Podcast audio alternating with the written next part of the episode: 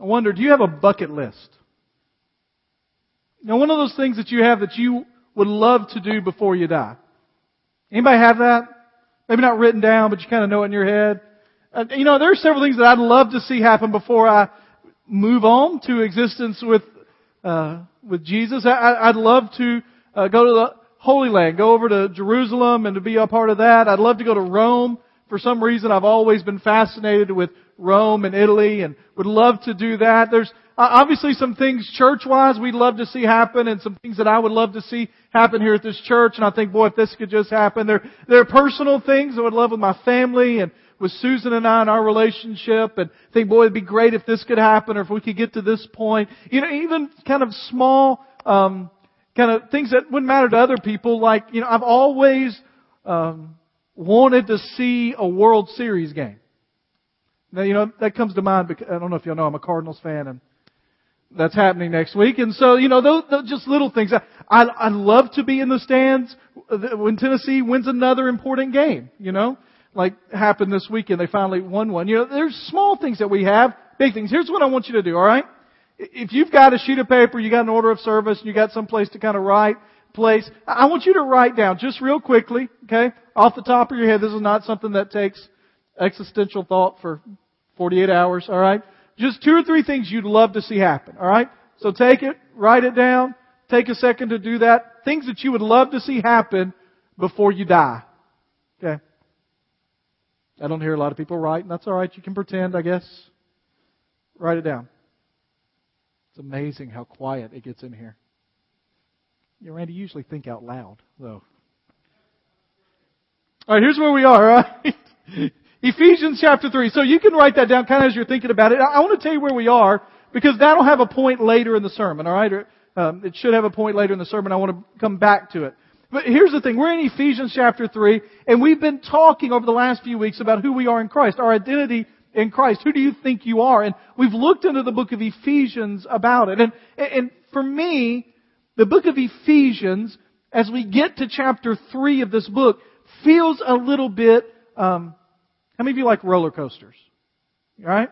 To me, it feels a little bit like a roller coaster, alright?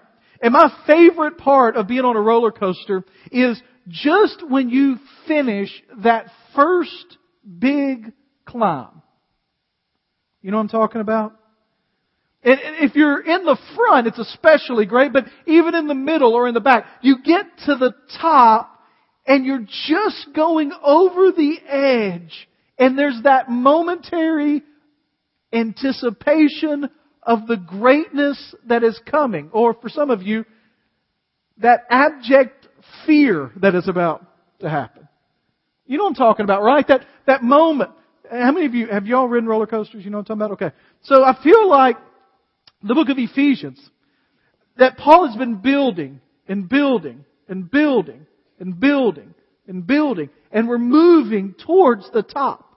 And as we're getting to the very top. We are at that moment when we get to these last few verses in the chapter 3 of Ephesians where Paul is getting ready to go over the edge and we're about to see the dips and the turns and the loops that come from living a life understanding who we are in Christ. But chapter 3, verse 14 through 21 we're going to read today is that moment when we are right at the top and about to go over the edge.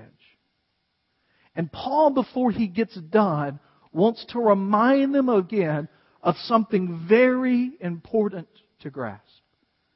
Each week we've been in Ephesians, we've answered this question, the question of the blank. Uh, why would you fill in the blank when you say the question, I am? Or how would you fill in that blank? In a statement, how would you say, this is who I am?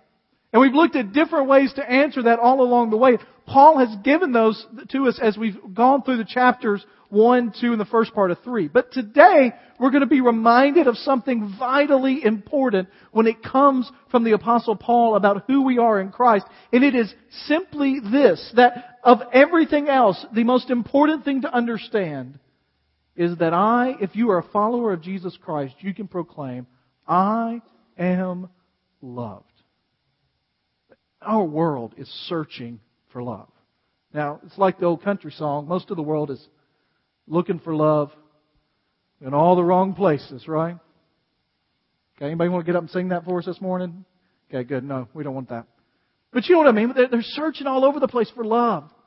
I mean, uh, adults are looking for love with a relationship. Um, uh, teenagers are trying to find it in friendships or in a relationship. Parents look for it from their children. Children look for it from their parents. And what Paul is going to remind the people in Ephesus, the people that are reading this letter, those of us who are here today who are followers of Jesus Christ, we don't ever have to wonder whether or not we are loved because in Christ we are. It is an amazing statement for us. The one thing the world is looking for the most we already have in Christ.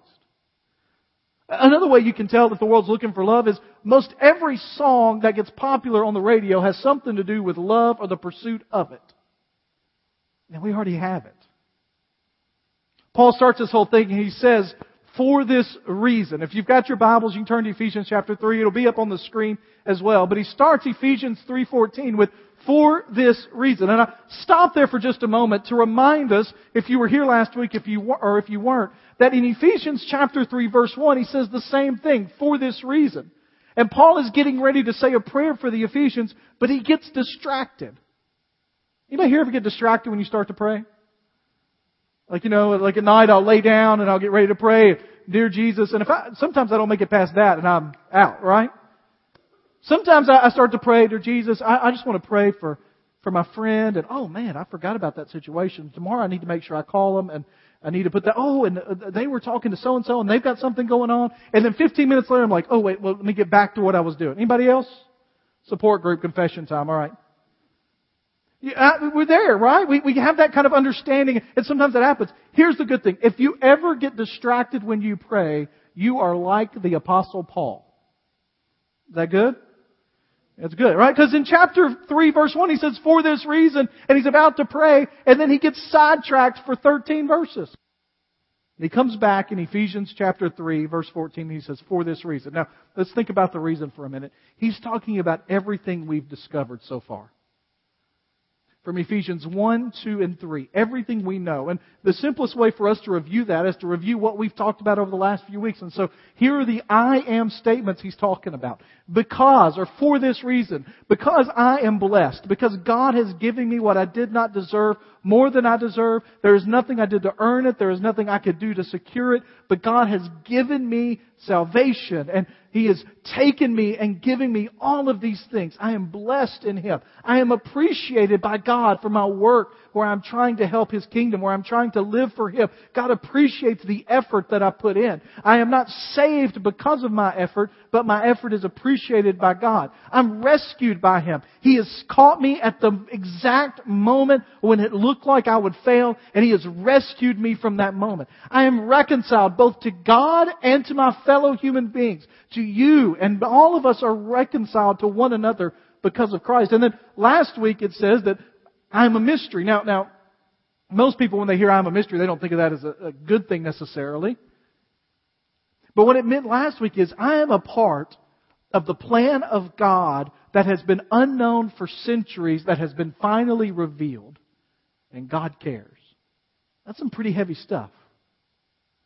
And he says, because we know that we are blessed, because we know that we are appreciated, because we know that we're rescued, because we know that we're reconciled, because we know we're a part of this grand mystery of God, he goes on to say, for this reason, I kneel before the Father, from whom every family in heaven and on earth is named.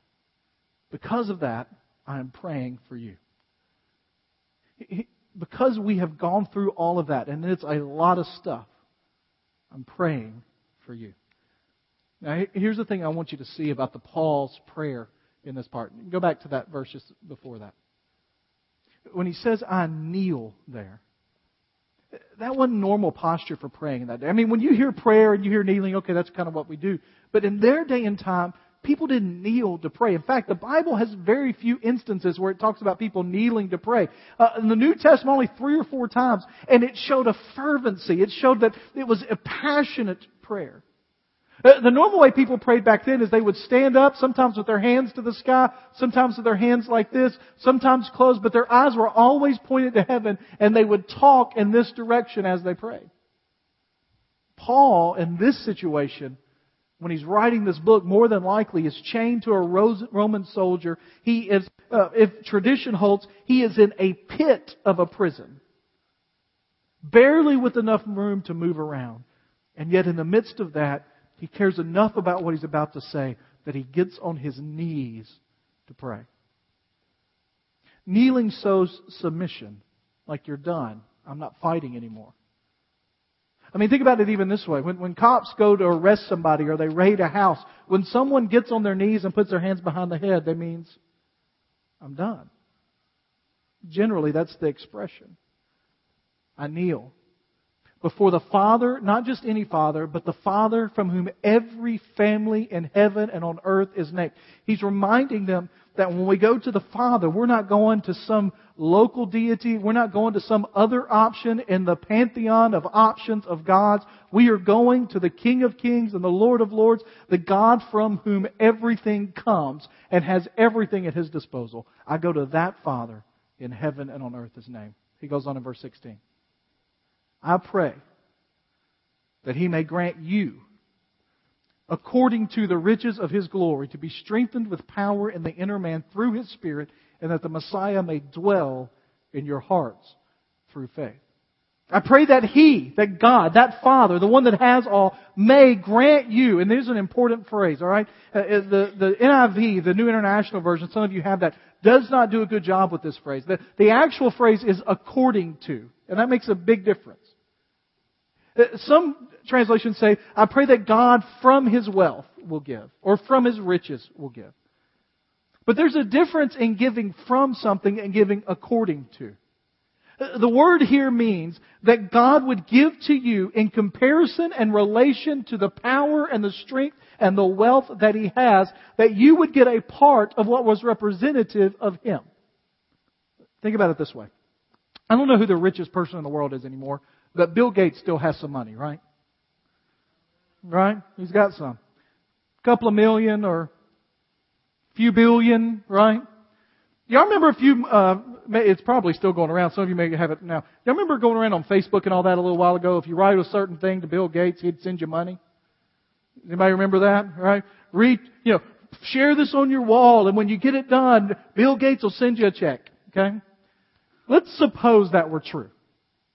It's not. All right?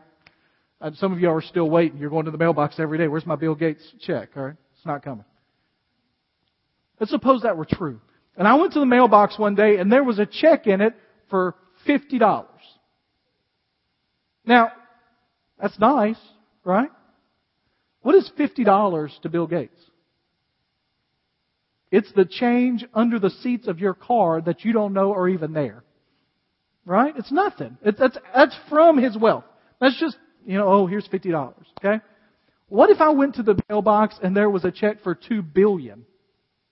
You know, I mean, not six zeros, like nine. That's a different story, right? And that's according to, in relation to, similar to what he owns. Here's this Paul is praying that God would give to us according to His riches, His wealth, and His glory. That's not small change under the seats that we don't know exist. That is major power and strength and love. And he prays that God would strengthen us. And here's the reason Paul has just laid on these people who they are in Christ. And it is an overwhelming thing to be found out that you are blessed and reconciled and appreciated. That you have been rescued. And in the midst of that, understanding that, you can come overwhelmed with it and not be able to move forward. And Paul prays, I want them to be able to handle the reality of who they are in Christ. I want them to be able to take hold of that which is out there. And in fact, he uses two words for power. What he basically says, I am praying that you would power them with power. Strengthen them with power in the inner man to be able to handle what's coming before them. One preacher said that it's kind of like a boy who discovers two boxes of Krispy Kreme donuts. And he prays, Dear Lord, let my capacity equal my opportunity at the moment. Right?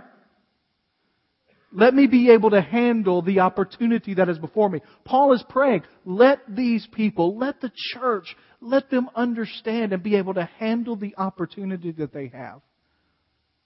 And I pray that the Messiah may dwell in your hearts through faith. Now, something real quick. He's not talking here that Jesus would come into our lives. Because if we're followers of Jesus Christ, that has already happened. So he's not trying to set up something where Jesus would come again. What he says here is actually a word, that's why I put the word settle down out there. It says the word means to make yourself at home. And I pray that Christ would be able to make himself at home. You ever been somewhere, and even though it was nicely appointed and had nice furniture or people you cared about, it just didn't feel like a place you could settle down, relax. I remember, you know, we, Susan and I have lived in the house that we live in now longer than any other place in our entire marriage. Okay? It'll be six years coming up in uh, end of January, February, and we have lived in that house. But I remember the first night, you know, you go in there and you get the bed set up and you get everything taken care of. And as you put everything in there, you realize this is now our house but it sure didn't feel like a place you could settle down yet. What made it worse is we'd put completely new floors throughout the house. So that meant you couldn't eat or drink anywhere, right? Right? Because you don't want to, you don't want to get anything on that stuff and, you know, and couldn't settle. I was thinking about this yesterday. Um, we were out of town yesterday. We were visiting some of Susan's uh, extended family in Paducah, Kentucky, and we were there while the game was going on. And it was the kind of event where I, I couldn't check the score, you know, pretty regularly, and so I checked it only like every 30 seconds or so. Um, no, you couldn't check it real regularly, so I just pulled the phone out and see what was going on, and I could see that it was going to be a good game, and that Tennessee had a shot. And so as we were driving home um, yesterday, we got on the road from Paducah on I-24, and you know, in the when you're driving with four kids in the back seat and you see that GPS say, stay on this road for 162 miles. You're like, oh, great. This is going to be fun. And so you start on the trip. And as you're going, I get the text alert that tells me that Tennessee just beat South Carolina 23-21. And as I'm driving, the only thing on my mind is we got all this stuff to take care of. We'll get everything in. But I'm looking forward to that time tonight when I can sit in that recliner, get me some Diet Dr. Pepper and chips and dip and relax and watch this game in complete comfort because I know they win. Right? And when I got home, after we did some stuff, I settled down, got comfortable, and watched that game. You know the difference between just being somewhere and being comfortable, right?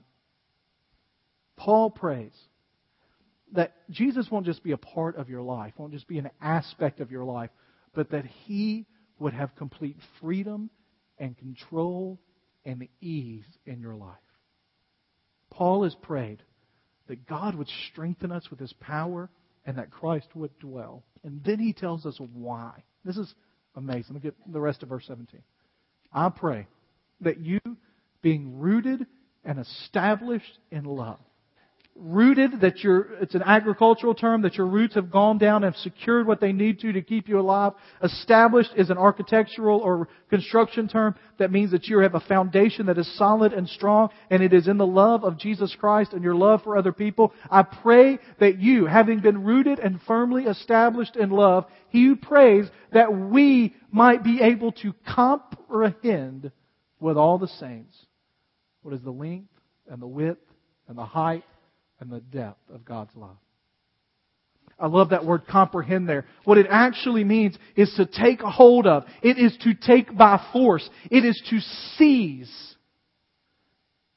And what he says is, my prayer is that you will be able to seize hold of, that you will be able to take hold of, that by force you will make a part of your life. What is the length and the width and the height and the depth of the love of God for you? His central prayer in this whole passage is that we would understand what God's love is for us. His point being, and we're going to see that in just a minute, that once you understand God's love, you begin to move out in the fullness of Christ, and Christ is able to do through you what you cannot ask or think or imagine. But that only comes when we begin to understand how much God loves us. The height and the depth and the length and the width. Now, I've read all kinds of stuff about what people think those four things mean, and they try to put four points on a compass and talk about what it means.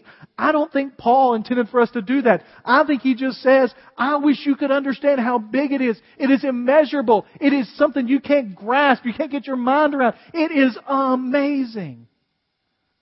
I want you to comprehend what that love is. We have a lot of people, a lot of believers in Jesus Christ that walk through their life and they don't live confidently and they don't live assured and they don't live with boldness because they don't have a comprehension that Jesus loves you and will always look out for you. We sing that as a kid, right? Jesus loves me, this I know, for the Bible tells me so. And the thing is, that's not just a cute little song that sounds cute coming out of a third fourth grader, two year old, three year old. It is a biblical truth of epic proportions. That if we were to take hold of, grasp, comprehend, would radically change how we live. In fact, Paul says that. He goes on to say that they would comprehend that and to know the Messiah's love that surpasses knowledge so that you may be filled with all the fullness of God. He says, original language, it does says, and to know that which cannot be known. But we have to understand that what he's talking about here is not a head knowledge, it is that you would experience love that surpasses knowledge. You realize there are some things in life that you cannot know until you experience. Right? I was having a conversation the other day with, with somebody that was um, going to have a baby in the future and they were talking about reading some books on it. It was their first. So they're reading some books. And there are some good books out there, you know. What to expect when you're expecting, and the baby's first days, and what to expect in the first year, and all that kind of stuff, right? I, I still remember Eli had not been born very long. He's our first 10 years old now. And he, uh, he used the restroom. And at that particular moment, Susan said, here's your first chance. Now I had, I had been in a class where they had talked about it. I had seen some things about it. Nothing prepares you for that moment. Right, dads? What they don't tell you is, and I'm going to spoil some of the fun for some of you, is, and I, I'm not trying to be crass, the poop of a newborn like a new newborn, is unlike anything you have ever experienced. Now, They don't give you that information. Right? Alright. I get an amen in the house of the Lord today, alright? It is different. They call it different. It's not, it's called meconium. Doesn't that sound nice? It is not nice. And so as I get into this, I realize it needs to be a tag team effort. And so my father-in-law volunteers to help. Now, from what I can gather from his history, changing diapers was never a really a part of what he did. So you got two newbies on the job. And Eli is not cooperating. He is two hours old. He really should be better behaved at this moment. So, I mean, I'll tell you how bad it got. It got so bad that my father-in-law bends down to try to ooh and coo with him so he'll settle down and Eli almost hits him with um, urine. All right, and he he was not done apparently. Nothing prepares you for that moment except that moment. Y'all, please don't run and tell Eli. He's getting to that sensitive age. Hey, I heard you almost peed on your grandfather when you were first born. All right. Nothing it prepares you except for that experience. What Paul is saying here is, I'm not praying that you'll kind of be able to sing a song and you know and you can say, God loves me, Jesus loves me. What I'm praying is this that you would experience the love of God that you can't know. That you would experience that which doesn't make sense in your head. And that when you do that, when you experience it and when you know it, what happens is that the fullness of God comes into your life. Now, now listen. There's a lot of discussion about what that means. Here's what I think it means. The fullness of God in us means that we begin to act, talk, look, think, speak like God intends us to speak. We become His true representatives on this earth, and we are the ambassadors for His kingdom. Ephesians chapter 4 and following is going to tell us what that looks like. But before we get there, Paul says, until you grasp the I am loved statement, you will never be able to live as God intends for you to live. You're no longer living to get the approval of God. You don't have to get His approval. You don't have to get His, I'm okay with that. He loves you. He cares for you. Live boldly and passionately for Him and through Him. So there are a lot of people that think, I know I'm not saved by works, but once I get saved, once I get in church, then I've got to show God how good I can be. God loves you. And it ought to set us free to live boldly for Him. And then you have following this. Once that happens, here's what Paul's saying. Once the fullness of God comes into you, you are going to be used by God in ways that you cannot even imagine. Ephesians 3, 20 through 21 is one of my life verses. I absolutely love it. Um, in fact, it was the, the passage, this passage is the passage I preached on when I came in view of a call at this church over six years ago. And, and I love this passage. It's, um, Susan and I have claimed this for our life. It is inscribed on the inside of my wedding ring. This Ephesians 3.20 that God is able to do and then Paul makes up a word that has preposition upon preposition that says God is able, it's like Paul's writing goes, God is able to do, no, no, no, no, no, God is able to do more. No, no, God is able to do, um, even more. No, that's not good. God is able to do exceptionally even more. No, no. God is able to do exceptionally even more than we could ever ask or think or imagine. Now here's what gets me, okay? Because I get that. God's able to do whatever He wants to do. God's able to do above and beyond what we can think or ask or imagine. If God can't do above what I can think or imagine, then I'm on the same level as God and He's not a very good God. So I have a problem with the fact that God can do more than we can ask, more than we can think, or we can imagine. He's more powerful, He's more beautiful, He's more gracious, He's more loving, He's more holy than anything we can imagine. This is what gets me. He says, when you are filled with Christ, then God is able to do above and beyond what we ask or think according to the power that works where? In us. When you grasp, comprehend the greatness of the love of God in your life, God, Christ makes himself at home. He dwells. He settles down in your life. You grasp what that is like. You know the love of Christ, the height and the width and the length and the depth. When you get all that, and the fullness of Christ begins to live in and through you, God will use you to do things that you can't even imagine. To the glory of His name in the church and in Christ Jesus to all generations. Forever and ever and ever and ever. Amen. You wrote down a bucket list earlier. I want you to write over the top of it. Not even close. Because whatever you can imagine would be great to see happen in your life, it is not even close to what God intends to do in and through you.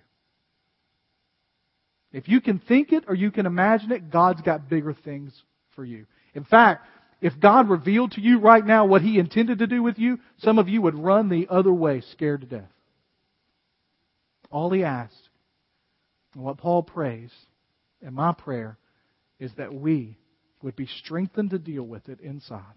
That we would let Christ make his home and settle down in our midst, and that we would be able to comprehend the height, the depth, the length and the width of the love of Christ so that He can fill us with all that He intends to do so that we can see God move in and through us in ways that we can't even think about. It's a pretty good prayer, isn't it?